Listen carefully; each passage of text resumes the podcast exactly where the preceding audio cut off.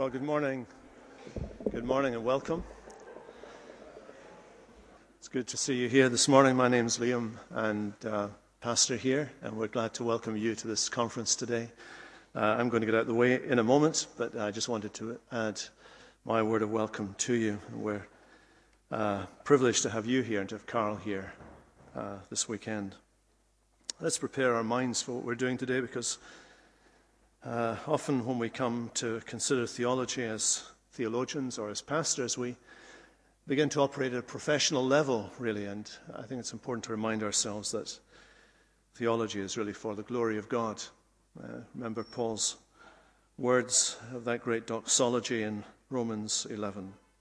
Oh, the depth of the riches of the wisdom and knowledge of God, how unsearchable his judgments and his paths beyond tracing out. Who has known the mind of the Lord, or who has been his counselor?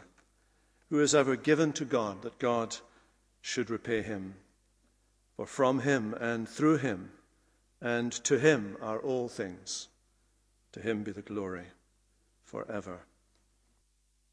We'll pray together. Almighty God, our Father, we bow before you this morning and acknowledge your wisdom, love, and power.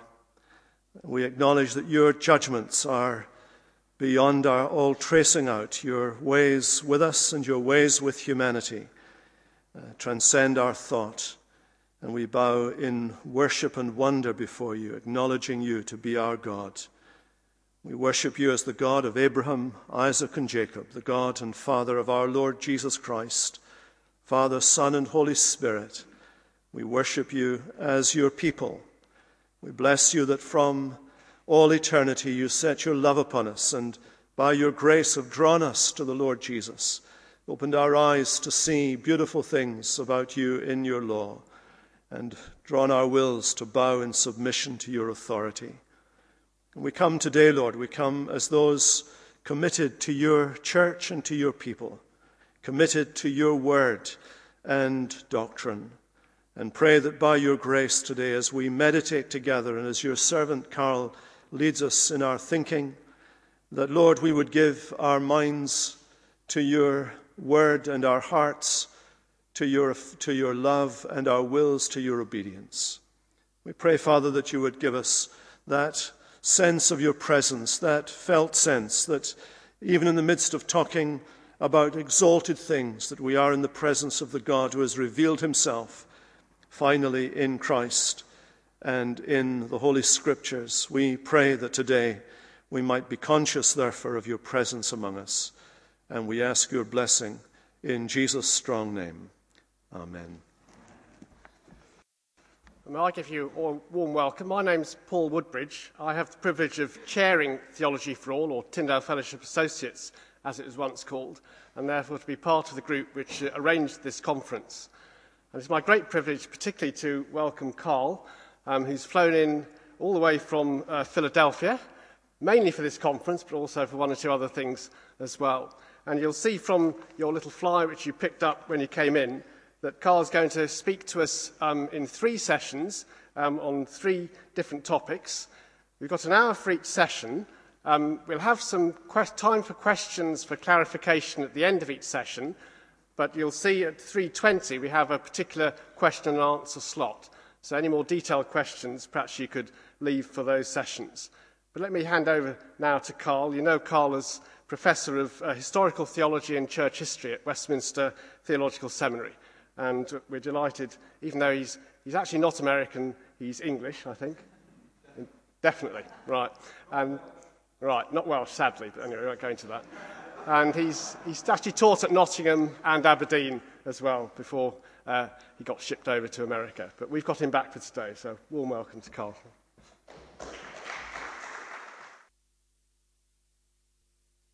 Speaking all day today, I've given warning that if I start to say things that are very strange, or if I fall asleep in my own lecture, uh, please just run up and take me down from the podium as quickly as possible. Uh, I'm, I, I speak to, to put my cards on the table right at the start. I'm not a, a biblical theologian. I'm not a systematic theologian. I'm a church historian. So what you'll be getting today is a church historian's take on the particular topics I've decided to address. Uh, and one thing I learned as a church historian many years ago was that problems that manifest themselves in the church as theological problems often don't have theological causes. And in, particularly in the second uh, class today, in the second lecture today, when I look at the contemporary challenges to theology and church life, I, I see many of the challenges to contemporary theology and church life as not being particularly theological. Uh, there are issues, I think, that have a huge impact on how we think about theology in the church that are not theological. And that makes them more difficult to deal with because they operate at a level in our lives that often we're not conscious of. And I hope that by bringing uh, these things to the surface, I would at least have, if I haven't solved some of the problems, and I, I, I fear I will not solve any problems today, I would have at least made the problems more complicated for you, but perhaps have also set you on um, paths of thinking that might lead you to, to come up with solutions to these problems. So the, the three lectures will basically break down as follows. This morning I want to talk uh, in historical terms about why Protestant theology developed the way it did, and how uh, historically in Protestant theology there has always been uh, an intimate connection between theological convictions and church life and the way people live their lives. I use the term Protestant there not in a sectarian way, uh, but because I think on the whole it's a more helpful term than, than evangelicalism for, for what I particularly want to do. Protestantism to me carries with it that uh, notion of creeds and confessions, sixteenth and seventeenth century, that I think evangelicalism, it's now a very broad term, doesn't quite carry the same uh, implications. So I'm not making a sectarian point. I just happen to think that Protestantism, it's, yeah, it's a sad, it's sad that the term Protestantism has developed so many unfortunate connotations, should we say, over the last one hundred, one hundred fifty years. I think it's extremely useful. Second session, I want to look at contemporary challenges to theology and church life. And then in the final session, I want to ask, well, given these challenges, uh, what should we be thinking about in our churches in order to make them more theological? So then, theology then. Why and how does theology develop from church life? Well, if you go right back to the early church and you go back to the period immediately after the apostles, that is where one might say that theology proper first starts. Uh, with the death of the apostles, the authority in the church passes to their successors, and the church has a series of problems that face it. One of them is, well, where does authority now lie? Uh, how far does the canon extend? What does it mean to be a Christian in the Roman Empire? A whole host of very practical questions crowd in on the church. And one of the great pleasures uh, I have of teaching church history is teaching the early church course at Westminster. It's generally speaking not something that, to use the term again, Protestants are very comfortable with. The Reformation, that's where we see our theology beginning to a large extent. The Reformation is where it all really starts for us. But of course, you don't have to study the Reformation for very long to realize that the Reformers had tremendous respect for the theology of the early church fathers. The debate with Rome was not a debate about whether the patristic authors were useful or not. It was a debate about how are they useful? What kind of authority is to be ascribed to them? And studying the ancient church makes one thing very clear. For all of the very, very sophisticated and metaphysical language that enters Christian theology in the early church, when you think of, say, Trinitarian doctrine, you have language there of person and substance. God is three persons and one substance. And when you read somebody like Athanasius or Gregory of Nyssa, and you read their works, some of the arguments seem very obscure. And the language is very strange and foreign to us, and has led some to say, well, this is all an intrusion of philosophy into the simple faith uh, that Paul and Christ expressed in the New Testament.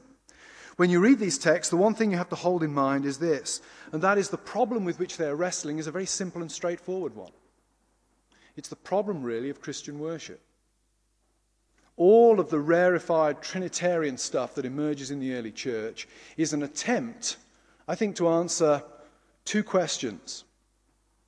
One, it appears that Jesus is Lord is the cry of praise in the early church. And when you say Jesus is Lord in the early church, the whole host of problems can be associated with that. Theologically, what are you saying there? Well, God is the Lord. So when you say Jesus is Lord, you're immediately raising the question, when you praise, well, but who must Christ be for me to be able to describe him as the Lord? You also, of course, raise a very interesting political question. I won't address that so much these days, but Caesar is Lord. So what does it mean when you say Jesus is Lord? Is that civil disobedience? Are you a fifth columnist? Are you a subversive?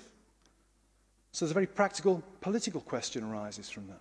But at the heart, therefore, of the very rarefied discussions about Trinitarianism that take place in the early church is a very practical concern.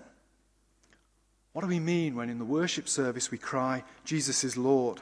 What do we mean when when we baptize people, we baptize them in the name of the Father, the Son, and the Holy Spirit? What are the Son and the Holy Spirit doing there with the Father? And I say to students, it doesn't matter how confused you get when we're working our way through the Trinitarian controversies. It's very, very confusing, and it gets horribly messy and horribly political at times. But the basic question is an extremely relevant one. And the question is, who is Jesus? What does Jesus is Lord mean? What does it mean to have Jesus' name there with the Trinitarian formula? So theology, I would say to you, has its origins. It has its origins in the church, and it has its origins in trying to make sense of Christian worship and praise.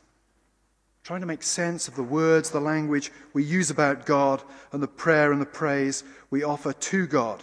The same sort of thing applies in the Middle Ages. If Protestants are wary of the early church, we're often even more wary of the Middle Ages, and for good reason. There are significant problems associated with the theology of the Middle Ages. Most obvious, of course, is the rise of Roman supremacy in the West. And, you know, Protestants, we define ourselves, well, who are we? We are those who don't regard the Pope as the representative of God on earth. Whatever our views of the Pope may be, we don't accept the Pope's own claims about himself. That makes us Protestants. Where do those claims emerge? In the Middle Ages. So we're very, very wary of medieval theology. Secondly, the Mass.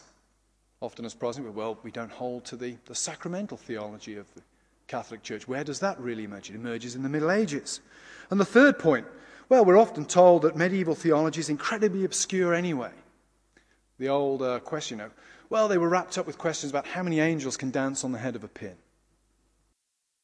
And you immediately think, well, what an irrelevant question that is. I would actually say that's quite a relevant question, because it raises questions about how do eternal beings relate to time and space. It's an extremely important question when you actually unpack it, phrased in a very trivial way. How many angels can dance on the head of a pin? But when you read the seventeenth century Puritans, and you read what they say about God, something very interesting emerges. And that is the fact that the seventeenth century Puritans are always quoting the medieval theologians on God, particularly in the areas such as immutability.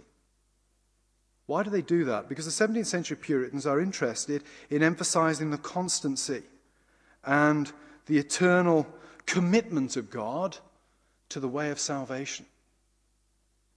And where does the church first hash that one out? In the Middle Ages.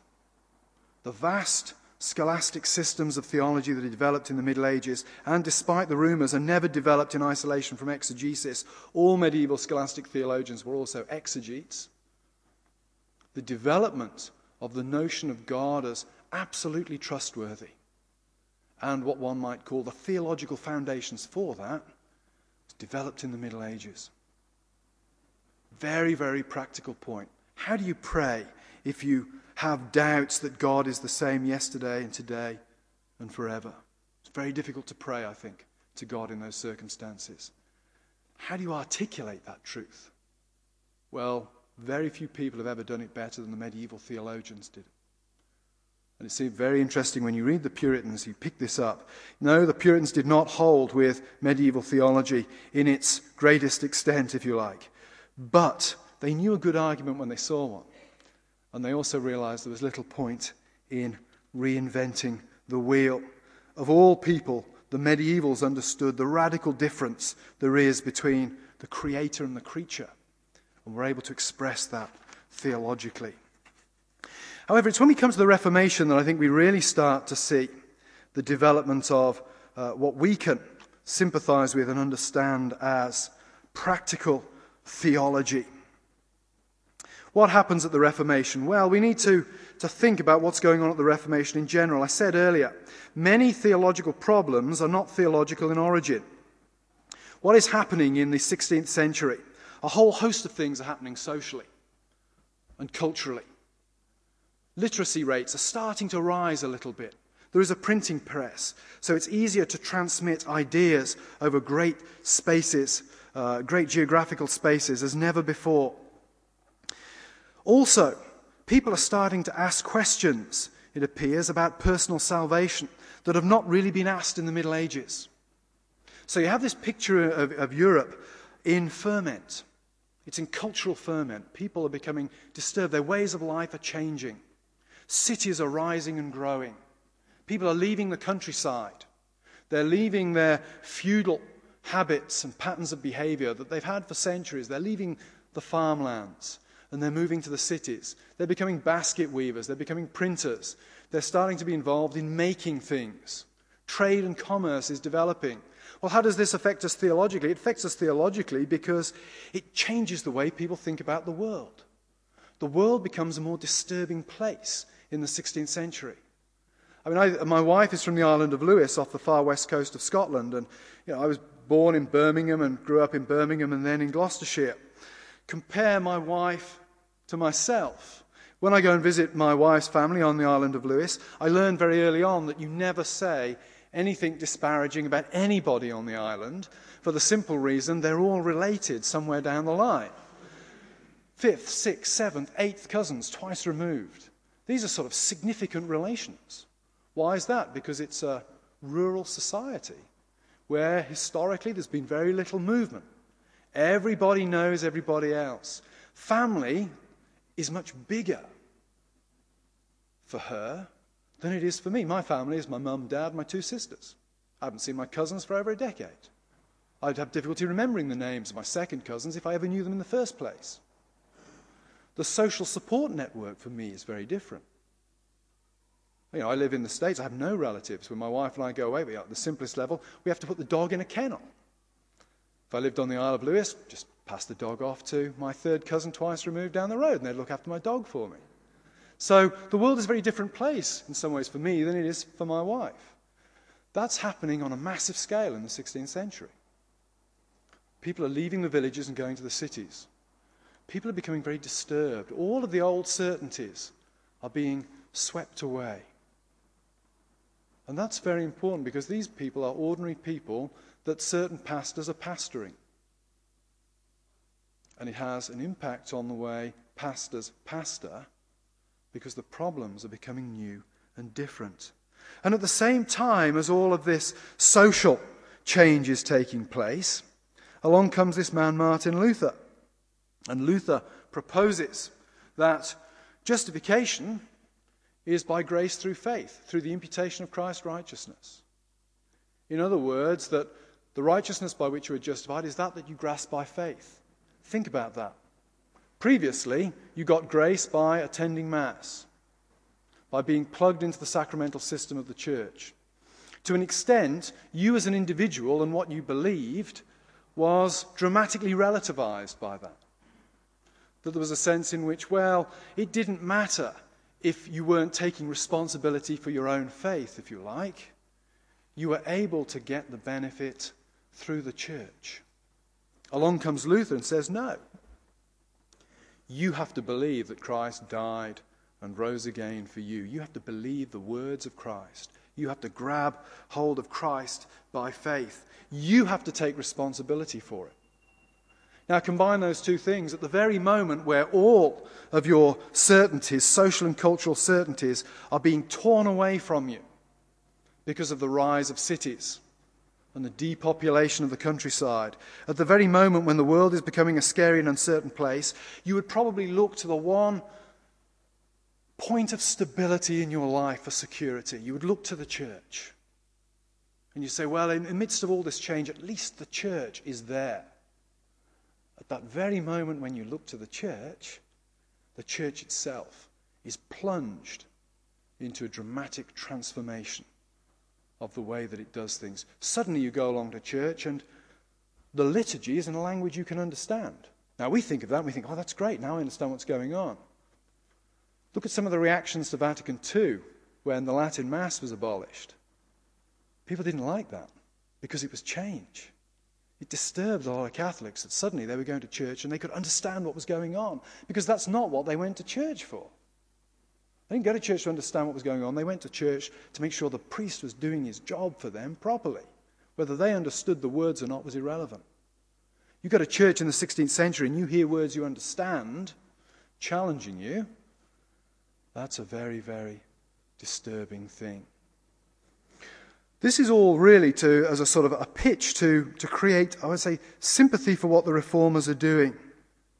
When the reformers engage in their reforming activities in the sixteenth century, when they start to develop Protestant theology proper, you cannot isolate it from the fact that these men were pastors.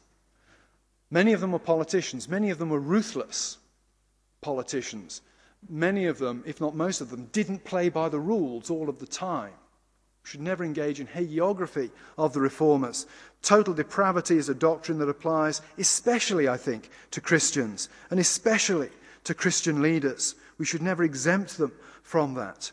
But the reformers were working in a context where their theology had to be practical, precisely because it was creating so many practical problems. The, the reformers' theology had to be worked out in the fire of pastoral practice. And just as an aside here, a lot of uh, fuss has been made about the fact that in the early Reformation, it seems that assurance was made of the essence of faith. That if you were a Christian, then you knew you were a Christian and had full confidence in that. You track to the seventeenth century and the Westminster Confessions sort of says, normally one should have assurance, but one can have faith without being assured. And a lot of scholars have sort of said, well, that just shows how people are deviating from the early Reformation. Generally, systematicians say that. As a historian, I say, no, that shows that the Reformation theology created certain problems that it was not capable of answering. And in the seventeenth century, after one hundred years of pastoral practice, the men at the Westminster Assembly knew that Reformation theology required modification in the light of the pastoral practice that flowed out of the original Reformation insights. You can't have a problem with assurance until somebody tells you that you ought to have assurance. And nobody told anybody that until the Reformation. So one can hardly expect the reformers to be dealing with the problems created by that if the question's never been asked before. You don't need to engage in complicated Barthian historiography of the Christology of the Reformers as opposed to the Christology of the Westminster Divines to understand the shift in assurance. You just have to think of these people as normal human beings who are working in churches, wrestling with real human beings, real human problems, in the light of new questions that have been raised. We don't have to engage in what I call the, the theological conspiracy theory of doctrinal development, where it's all about doing Calvin down or something like that. It's not that at all. It's an example of how theology raises pastoral, practical questions and insights into Scripture. Application of Scripture is modified in the light of problems, the new problems, that those new questions and statements make. I want to talk now and demonstrate this by reflecting on the life of Martin Luther. I confess to a certain self-indulgence at this point. You know, I'm a reformed person, but you know, Luther just, his life is just far more interesting than that of most reformed theologians. Uh, and he's far more fun to talk about. I say, you know, the students say to me, we come to Westminster and half of our Reformation course is on Luther, how come?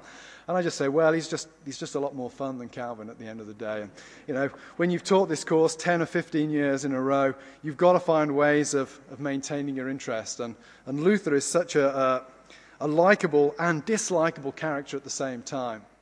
And the story is worth telling. Many of you will know, of course, Martin Luther was originally um, destined by his father for a career in law. He was uh, going to, he went, was sent to the University of Erfurt in Germany to study for the law. His father had started life as a miner and worked his way up to being a mine manager. His father, if you like, symbolized the kind of shifts that are taking place in the sixteenth century that I talked about. Social mobility is becoming a possibility. The rise of the cash economy, if you like, the rise of trade, all of these things are oiling the wheels that allow you to be socially mobile. And Luther's father epitomizes that. He rises from being a miner to being a manager of a mine. Marxist historian would no doubt describe him as a class traitor, I suppose, in the way that he moved. But Luther's father's ambitions were projected onto his son as well. His son was to be destined for the law. I don't know if there are any lawyers here, but I say, you know, if you want to make lots of money and have no integrity, the easiest way to do it is a career in law. Martin Luther's father clearly had a similar philosophy. Luther is studying law at the University of Erfurt, and on his way home uh, from university one day, he's nearly hit by a bolt of lightning and he's thrown flat on his face. And famously, he cries out in the middle of this thunderstorm, "Saint Anne, save me, and I will become a monk." And within two weeks, he has uh, knocked on the door of the Augustinian uh, monastery in Erfurt and become an Augustinian brother, much to his father's disgust. Father's very, very upset with this. Not only was Luther no longer destined for a lucrative career in law, he had joined a relatively minor order of monks as well. It wasn't even as if he'd picked, if you like, the Oxbridge of orders to join. He'd, you know, he'd gone to the, I hope, I hope nobody, you know, he'd chosen Luton College of Higher Education, shall we say, over Oxbridge. I hope there's nobody from Luton College here. I don't mean that as a, as an offence, but I'm sure if somebody had a scholarship to Cambridge and they chose to go to Luton, their father would probably have something to say about it. That's what Luther's done. And over the next ten years, he becomes, in some ways, the quintessential late medieval, early modern man. Because the question Luther wrestles with is the new question. And the new question is, how can I stand before a righteous God? Said that in the Middle Ages, that question doesn't really come up. Nobody has assurance in the Middle Ages, except the super saints who get a direct revelation from God. And if you have a direct revelation from God, it's always more likely you're mad than it was a real direct revelation. So in practice, nobody has assurance in the Middle Ages. And that's not a problem because it's what keeps you as a good Christian, a good Catholic. If you're not assured, you continue to behave yourself and attend to the sacraments and live a good life. This is what I have, you know, the problem I have with people saying, well, you know, Wycliffe was a Luther before Luther. Wycliffe never believed in assurance. Wycliffe was a medieval man. He didn't believe you could be assured of faith. Wycliffe was medieval. Huss, thoroughly medieval. Martin Luther is the man for whom it becomes the big issue. And Luther will spend ten years, first of all in Erfurt and then in Wittenberg, wrestling with the question of how can I stand before a gracious God? And his theology undergoes several shifts during this time, all of them theological and all of them highly practical.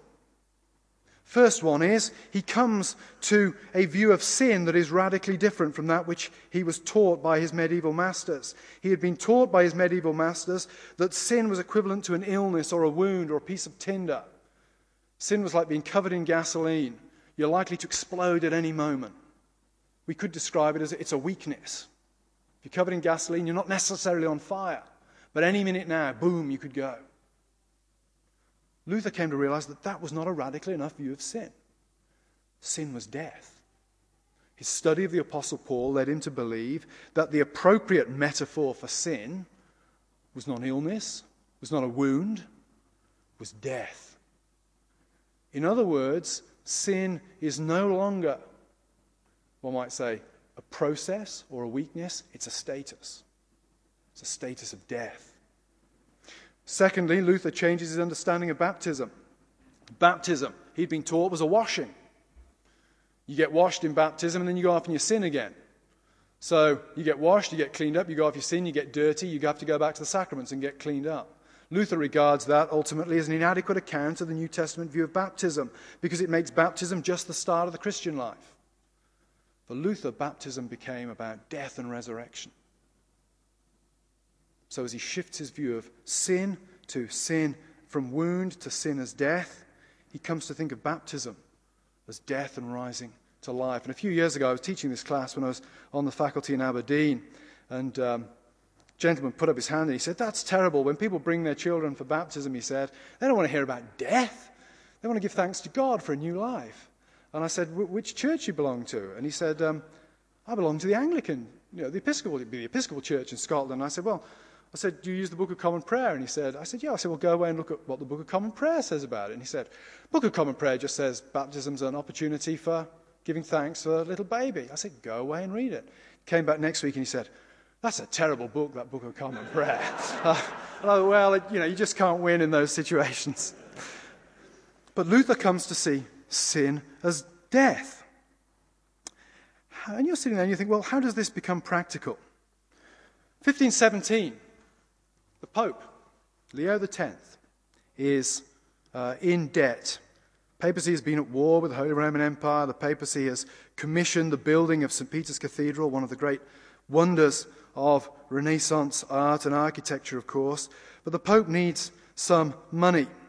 And there's a man called Albrecht of Mainz in Germany, who already has two bishoprics, and he'd like a third one. He'd like the bishopric of Brandenburg. But he's not allowed to have that because he's restricted to the two. However, in the medieval church, it's a bit like a local government today. Um, if you have the money, you can usually get round the rules in some way. And the Pope says, well, if you, if you pay me uh, and help me get out of my debt situation uh, relative to Saint Peter's, um, we can arrange for you to have the extra see.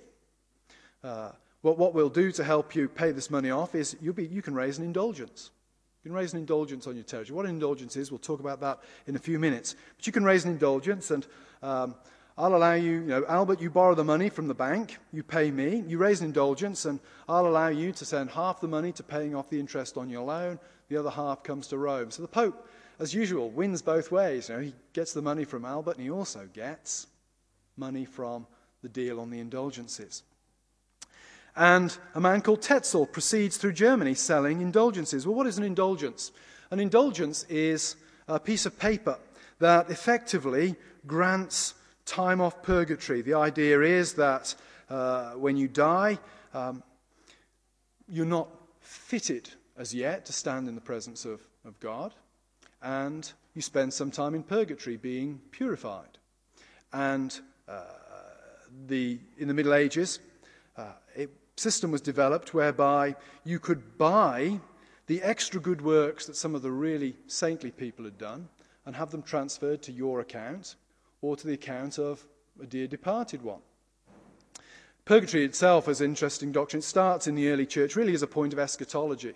Guys like Augustine say, well, where do you go when you die? Well, obviously you're not pure enough to stand in the presence of God, so you go off and get purged a bit and then you stand in the presence of God. The shift takes place in the Middle Ages where purgatory becomes linked to the penitential system. That's when it becomes critically dangerous, one might say, from a pastoral point of view. And that's the background against which Luther is working. So Tetzel makes his way through Germany and he's proclaiming this indulgence and he has various sales pitches, an extremely distasteful one. He says that even if you've raped the Virgin Mary, uh, if you purchase one of my indulgences, uh, that will clear the debt for you. Uh, a more amusing one, perhaps, is his little jingle that's often translated as every time a coin in the coffer rings, a soul from purgatory springs. Tetzel makes his way towards Wittenberg. He's not allowed into Wittenberg for the interesting reason that Wittenberg has its own little indulgence sale going on. You know, people often think, well, he doesn't go into Wittenberg because Luther's making this great stand against indulgences. No, it's more subtle than that. Wittenberg has its own in sale of indulgences, little indulgences going on, and doesn't want its trade damaged by Tetzel's one being brought in. But Luther, of course, is alleged, and I have some sympathy with this, alleged to have launched the Reformation with his protest against indulgences, nailing ninety-five theses against indulgences on the castle door, the door of the castle chapel at Wittenberg, protesting this sale. Luther, one of the interesting things about the ninety-five Theses is if you read them, there is almost nothing Protestant about them at all. If you read the ninety-five Theses, unless you have a reasonable background in medieval theology, you will not understand two-thirds of them. These are theses for debate, technical theological debate about medieval theology. Almost nothing Protestant in the ninety-five Theses whatsoever. Luther had said more radical things a month previously, at his disputation against scholastic theology, and nobody had paid a blind bit of attention. Why is it that Luther picks this fight over indulgences when it seems that his theology is not that Protestant at this point in time. It's this. The problem Luther has with indulgences at this point is not that he objects to indulgences, interestingly enough. It's that he objects to the abuse of indulgences. Why does he object to the abuse of indulgences? Because they are conning ordinary people into believing that they can buy the grace of God. Luther thinks indulgences are okay, I think, right down until about fifteen thirty. And he sees them as operating in this way. I mean, I see my friend Paul Levy in the audience. Let's say Paul has done some outrageous sin against me. He's borrowed a C D of mine and he smashed it. And he comes to see me and he says, and he, with, a, with a sort of sneering laugh, he says, ho, ho, ho, I smashed your C D, but I'll give you twenty quid and we're all square. That's an abusive indulgence. If Paul comes to me and says, I, I smashed your C D, my heart is broken because I abused your trust, how can I repay you? And I say, well, you know, how much money have you got in your bank account? And he says, I've got fifteen pounds. And I say, give me twenty pounds and we'll call it quits. When he gives me that money, it hurts him and it demonstrates to me how seriously he's taken the sin against me. Luther's problem in fifteen seventeen is a very practical one and a very theological one at the same time. He has become convinced that medieval theology is wrong because it limits, it relativizes the enormity of sin.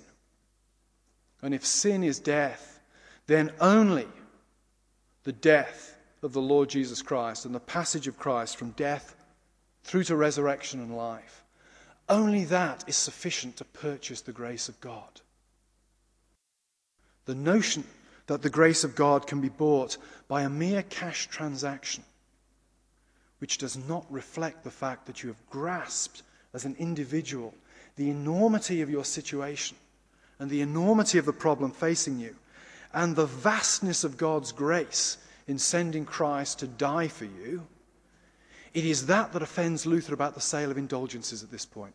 Don't get me wrong, Luther will move to a point where he rejects indulgences and purgatory as a whole. But at this point, it is that that so distresses Luther. So my first point about Luther then is the Reformation is triggered on October the thirty-first, fifteen seventeen, by Luther's protest against indulgences. And that was a pastoral protest. I don't know how many of you saw the film Luther with uh, one of the Fiennes brothers in it recently. Um, the, the, you know, there was a lot of snobby kind of theological reaction to that film. I mean, one person said, you know, how can you take a film seriously where they have pews in church in the sixteenth century? You know, of course, everyone would have been standing up. But yeah, to me, that was a trivial point. But one of the things the film does nicely is you remember where Luther's walking through town and he meets this poor girl with, with her child. And she is so delighted that she's just bought this indulgence. And she says to Luther, you know, I've just spent, you know, I've just spent the food money, if you like, to buy this indulgence. And that's the sort of the turning point in Luther's life. I don't know if it ever happened that way. It's kind of Hollywood way of capturing in a nutshell ten years of Luther's intellectual development. But it's a brilliant way of showing that what really drove Luther was, if you like, the need to connect his theology and practice. What broke Luther's heart was the fact that people were being conned into thinking they could buy the grace of God. So the Reformation has a quintessentially pastoral beginning. I don't buy those sort of Victorian, uh, I don't buy into the sort of Victorian image of Luther nailing the ninety-five Theses to the castle door and sort of symbolically driving a stake through the medieval church's heart. That was not his intention. What he was doing was little more radical than me, putting up a notice on, you know, my notice board at Westminster to say, Truman wants to debate this topic at such and such a time. It was a way of telling people, it's a serious issue and I want it publicly debated. You weren't calling out the church, if you like, into mortal combat.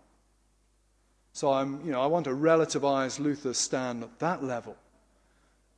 But what I want to emphasize is the Reformation started because Luther felt people were being conned into believing they could buy the grace of God. And that, to me, lies at the very heart of Protestantism. Protestantism is all about the grace of God. And that is a very, very pastoral connection one makes. It goes on in Luther's life. What are the other theological issues that also connect to his pastoral practice? Well, there is his famous theology of the cross, Heidelberg fifteen eighteen. The church makes a fatal mistake. Um, if I had been Pope at the time, which thankfully I was not, but from a political strategic point of view, what they should have done in fifteen seventeen was casually invited Luther to come to Rome and then executed him upon arrival. What the church does is a fatal, makes a fatal error from its own perspective. The church decides to let the Augustinian order deal with Luther as a little local problem. And at April fifteen seventeen, Luther meets at a local chapter meeting and presents his theology more thoroughly. And it's really in April fifteen eighteen that Luther's theology takes off dramatically when he talks about what he calls the theology of the cross. What is the theology of the cross? Well, Luther says there are two ways of approaching God. One can approach God on one's own terms, or one can approach God as God has revealed himself to be. Very theological points, very, very practical in their immediate outworkings. If you think about it, you know, I hate to pick on Paul again, but he's so pick-onable down there in the audience. You know, if Paul wants me to like him, what does he do? He does things to make me like him. He gives me gifts. He says nice things about me. He strokes my ego. And as a result of that, he's in my favour. And Luther says the problem with medieval theology is, by and large, on a very sophisticated level, theologians apply that method to the way they approach God. What he calls the theology of glory. The theology of glory is essentially this. You make God in human image. You assume that God is just like you, only much bigger and much more perfect, and therefore you try to deal with him on your terms. Obvious implications for justification for Luther. If Paul wants to be justified in my presence, what does he do? He does good things in order to earn my favour. If he wants to be justified before God, what's he instinctively going to do? He's going to try to do good things so that when he comes into the presence of God and God says, well, what do you do? He said, well, I did you a favour on this day, and I did you a favour on that day, and I helped this person across the road on that day, and you should be pleased with me because I was a decent member of society. Everybody liked me. And if you don't want to stand out from everybody else, God, then you should like me too. It's justification by works. Luther says the key is you need to understand that theology should be rooted in the cross. You don't look to God as how you think he should be. You look to God as how you see him as revealing himself. And Luther picks really up on teaching in First Corinthians, I think, here. He says it's the theology of the cross. That gives you a true theology. What does God's power look like? Well, it doesn't look like Tony Blair magnified a thousand times. God's power looks like the weakness of the cross. It's a complete inversion of what you would humanly expect power to be. What does God's righteousness look like? Well, Christ was damned as a sinner and a drunkard when he was here on earth. God's righteousness looks like the righteousness that Christ exhibits in dying on the cross, filthy and broken. What does God's love look like? How did God love his only begotten Son? He gave him to die on the cross. What does Christ's kingship look like? Well, it looks like the one who, though he considered it not robbery to be equal with God, yet humbled himself and took the form of a servant and was obedient, even unto death on the cross. What Luther says is, if you want to do theology, you've got to think about God as he's revealed himself. But then make the connection. This is not abstract theology for Luther. As soon as you start thinking of God in terms of the cross, the way you live your life is going to be different. That has immediate pastoral implications. Somebody comes up to Paul and says, how do I stand righteous before God? Paul does not say to him, well, how would you want to stand righteous before me? Stroke my ego, do me a favour. Well, go and do that to God. Paul immediately says, look to the cross. And realise there that God, as Luther puts it in the Heidelberg Disputation, God does not respond to the lovely, he creates the lovely. In other words, God doesn't look at you and say, hey, that guy's got some really lovely characteristics. I think my heart's warming towards him and I'm going to love him and favour him. The Lord goes to that which is ugly and despised. And because he first loved it, he makes it a lovely object of love. So, Luther's Reformation continues apace, developing in the theology of the cross. And of course, the theology of the cross also has other profound pastoral implications. When somebody comes to you as a pastor and says, I'm suffering, I have cancer, a loved one has cancer, a loved one's been torn away from me. How do I know that God loves me in that? Well, that's a very difficult pastoral situation to deal with. But you don't stand any chance whatsoever of dealing with it if you haven't got a grasp of what goes on on the cross. At the very least, when you look to the cross, you can say, well, if that's the kind of treatment that the only perfect human being, the only begotten, beloved Son of God received, there is a sense in which why, as Christians, should we expect to be treated any better? Now, that might be a very brutal and hard thing to say directly like that in a pastoral situation. But if you have that underpinning your theology, you're not going to be wrestling too long and hard with the old, you know, why do bad things happen to good people kind of question that really lies at the back of an awful lot of what we think about suffering and evil in the world. We can't get out from under the idea that there are good people out there and bad things happen to them and it's unfair. Well, one might say, there was a good person out there, Jesus Christ. Bad thing did happen to him. He was crucified. And yet even his death was not able to separate him from the love of God. And even his death, evil though it was, became an utter subversion of death. And no matter what you're facing in your own life, you know because Christ has risen on the third day that that evil has already been subverted in the grand scheme of things to your benefit and to God's greater glory. Now, that's not to say in any given pastoral situation you should go charging in with that as your response when somebody comes and laments before you. Sometimes you just have to sit there and listen. The silence of Job's comforters in some ways was the most useful thing they did in the book of Job, when they sat silently and listened to him lamenting. But Luther would say, the theology that's driving my whole transformed view of God is profoundly practical and pastoral in its orientation.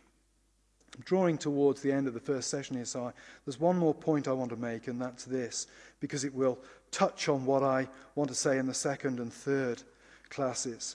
And that is, Luther also comes, through his understanding of who God is, to a very distinctive understanding of preaching.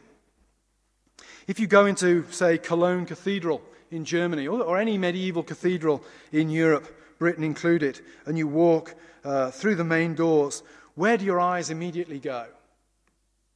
Straight down to the altar. And that's because medieval architects understood the theological implications of architecture. And they designed their buildings to reflect the kind of piety that medieval Catholicism embodied. And it was a piety that centred on the Mass. If you go into Saint Giles Cathedral, Edinburgh, Uh, I'm inclined to say go in on any day but a Sunday, actually. But if you go into Saint Giles Cathedral in Edinburgh, that's just a bitter comment about Saint Giles Cathedral. Please forgive me for it. If you go into Saint Giles Cathedral, Edinburgh, where do your eyes go? To the pulpit at the centre. And that's because whoever built Saint Giles Cathedral, Edinburgh, also understood the theological implications of architecture and placed the pulpit right at the centre because Protestant piety revolves around the word preached. And it revolves around the word preached because Luther, Calvin, and their colleagues and successors believed that God was a speaking God. And they believed that when believers gathered together to hear the word read and the word preached, there was a very strong sense in which God spoke. I think I'm right in saying the Second Helvetic Confession is the only confession that makes a definite identification between preaching and the Word of God. So preaching is the Word of God. Very, very strong connection. But that's not unfair to the general thrust of Reformation theology. Preaching is the Word of God. That's why I shall say a bit, a bit later on, I get disturbed when the language of conversation is introduced into what's going on in preaching. That's not a very Protestant position at all. The Reformation position is that preaching is proclamation. It's a declaration of God's word. That is not to say that you have no right to question the preacher. If you're sitting there and the preacher says, well, I'm telling you that, you know, these accounts of the resurrection, they didn't really happen like that. You're a Protestant. You don't have to put up with that. You can go up to him afterwards and say, but my Bible says, and the church has agreed over the centuries, that Christ rose from the dead. So it's not to say that the preaching of the pulpit has the same authority as the scriptural word of God, but it is to say that the mentality about preaching was not really that it's communication of information, was not that it's setting up theses for a debate. The notion was, it is the declaration of God's word for here and now. For Luther, that was declaration of the law. Do this, but you can't. So what are you going to do about it? And then declaration of the gospel. Christ has done it all for you. Just believe in him and receive his righteousness. But preaching is understood as proclamation because Luther's God and the God of the Reformers was primarily a speaking God. Their theology of God was that he was a God who spoke. And how is God present today? He's present primarily in his words. Where do you find his words? When you read Scripture, when you hear them proclaimed from the pulpit, when you speak them to your brothers and sisters in Christ. Luther was very big on believers preaching to each other. When you meet your, your friend uh, during the week and your friend is despairing, preach the word of the gospel to them. Despair not, brother. Christ has done it all for you. If you meet your brother uh, during the week and he's reeling around drunk and saying, Christ has done it all for me so I can go off and get legless every night, you say, how dare you do that? And you hit him with the law, break him, and then you give him the gospel. So, my final point this morning, uh, just talking broad in broad terms about the Reformation, is uh, Luther's God, a God who places the costliness of grace at the center, a God that places the cross at the center as the supreme revelation of how he is in his grace towards humanity. And a God who speaks and therefore requires that preaching is put central. And what's interesting in the Reformation is that Luther very quickly makes the transition to, you know, getting preaching central. But it takes a couple of years to change the liturgy. It's just a final point. It takes a couple of years to change the liturgy into the vernacular. Why is that? Because Luther doesn't want to disturb people more than he has to. Another part of the story of the Lutheran Reformation is Luther was a pretty insensitive guy in many ways. I suspect if he taught at a university today, he'd be fired for political incorrectness fairly quickly. But when it came to practical changes in the church, Luther tried to be sensitive. There's a great debate that takes place in the late fifteen thirties, fifteen twenties, fifteen twenties about the language of Lutheran theology. Those of you who know anything about Lutheranism will know that if you pick up a Lutheran catechism today or a Lutheran book, the language of the Mass is there. Talk about the Lord's Supper as the Mass. And you think, well, that's very Catholic. Why is it called the Mass? Well, it's called the Mass because there was a great debate in Lutheranism at the end of the fifteen twenties about what language should be used to express the new theology. And there were two sides in the debate, both of which I have sympathy with. I don't think that the wrong side could have won, if you like, in the debate. One side said, we have new theology, and therefore we need a new language to express it. We need to get rid of all this, of all the garbage, if you like, and all the language that has that garbage attached to it, and put forward a new language for expressing our new theology. Luther disagreed with that, and as usual in debates in Lutheranism when Luther was around, Luther won on the whole uh, by sheer, you know, he was, well, not quite literally, but he was the sort of, you know, the eight hundred pound gorilla in Lutheranism. Um, I think he's the only theologian who has, if you, if you read the Book of Concord, it actually says the confessional documents of the Lutheran Church are Scripture, you know, the various confessional documents in this book, and everything that Luther ever wrote.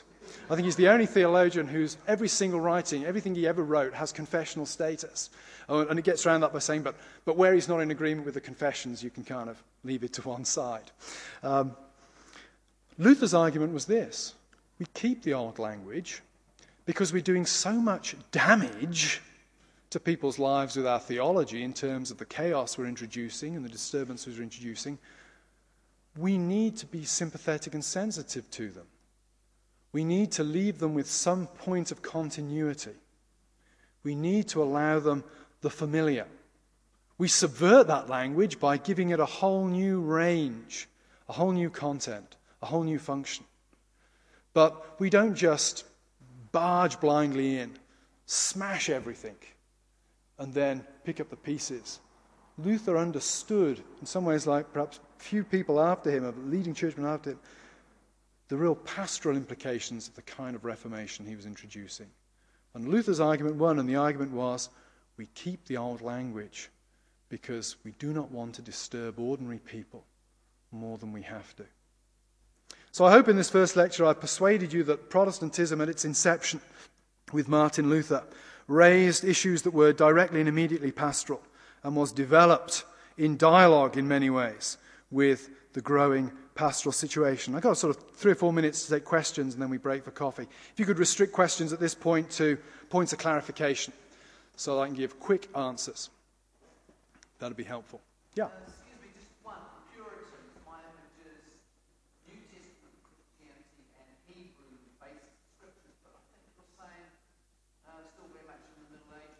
Yeah, uh, no, I, I think um, an awful lot of Puritan theology is, is drawn from medieval theology. And uh, if you look at John Owen, for example, go to the very first thing he ever writes, Display of Arminianism, and look at the footnotes or the marginal notes and see who he's quoting. Very, very interesting. Lots of Aquinas. I think Owen, I, I'm going to stick my neck out here, I think Owen probably quotes Aquinas more than he quotes Calvin in his writings. I may be wrong on that, but I, I could be safer and say he certainly quotes Augustine and Aquinas together more than he quotes Calvin and Luther, if you were to add the, add the numbers up. Um, and there, there are also interesting, uh, some really quite naughty things that go on. Um, there was a man called Edward Bunny, who uh, was a, a, a Puritan casuist, a Puritan pastoral theologian. And he republishes a work. I had a friend of mine who was a former Jesuit, he's still a Catholic, but he was a Jesuit and, and did a lot of work on Jesuit casuistry, was reading a book by, I think it was Bunny one day, in research on, on casuistry, and he was thinking, I've read this book before, but I know I've never pulled Edward Bunny's book out of the library, what's going on? Suddenly he realized that he had read it before, that it was written by a Jesuit. And what Bunny had done was whipped out all the bits on the Pope and the Mass and reprinted it as a Protestant Book of Casuistry.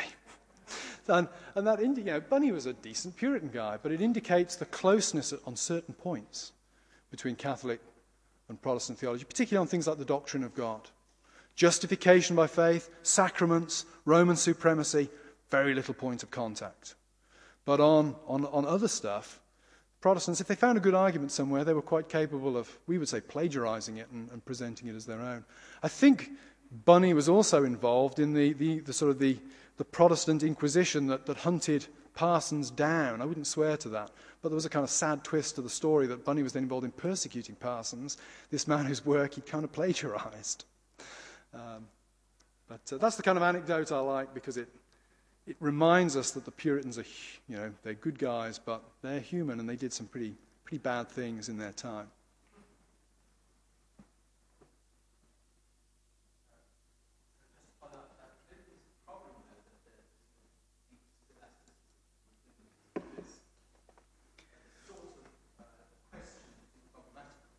Uh, the, the, the question is, is this sort of the, the, the appropriation of the sort of philosophy of the Middle Ages a problem in Puritanism? Well, to an extent, it will depend, you know, pay your money and take your choice. It will depend on your attitude to medieval philosophy. Um, I would say on the whole that what the Puritans borrow from the Middle Ages is extremely helpful to their theology and doesn't. It's not that the Puritans simply borrow medieval theology. It is refracted through Protestant exegesis. So my opinion is that the, the appropriation of the, of the sort of scholastic theology is not lethal to the Puritan project. There would be some that would disagree with that, um, but I've looked at it long and hard, and I think that on the whole, it's not, it doesn't ace exegesis at key points, if I could put it that way.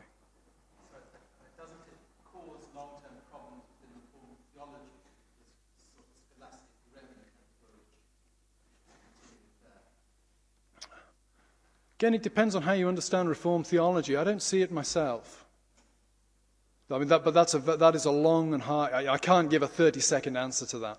Um, there's a, there is a growing literature, I think, that seriously calls that, that kind of idea into question. But it's just too complex to answer in, in thirty seconds. Yeah, but it's a, I mean, it's a very good... It's a, that is the question, if you like, that scholarship asks at this point. So it's a good question.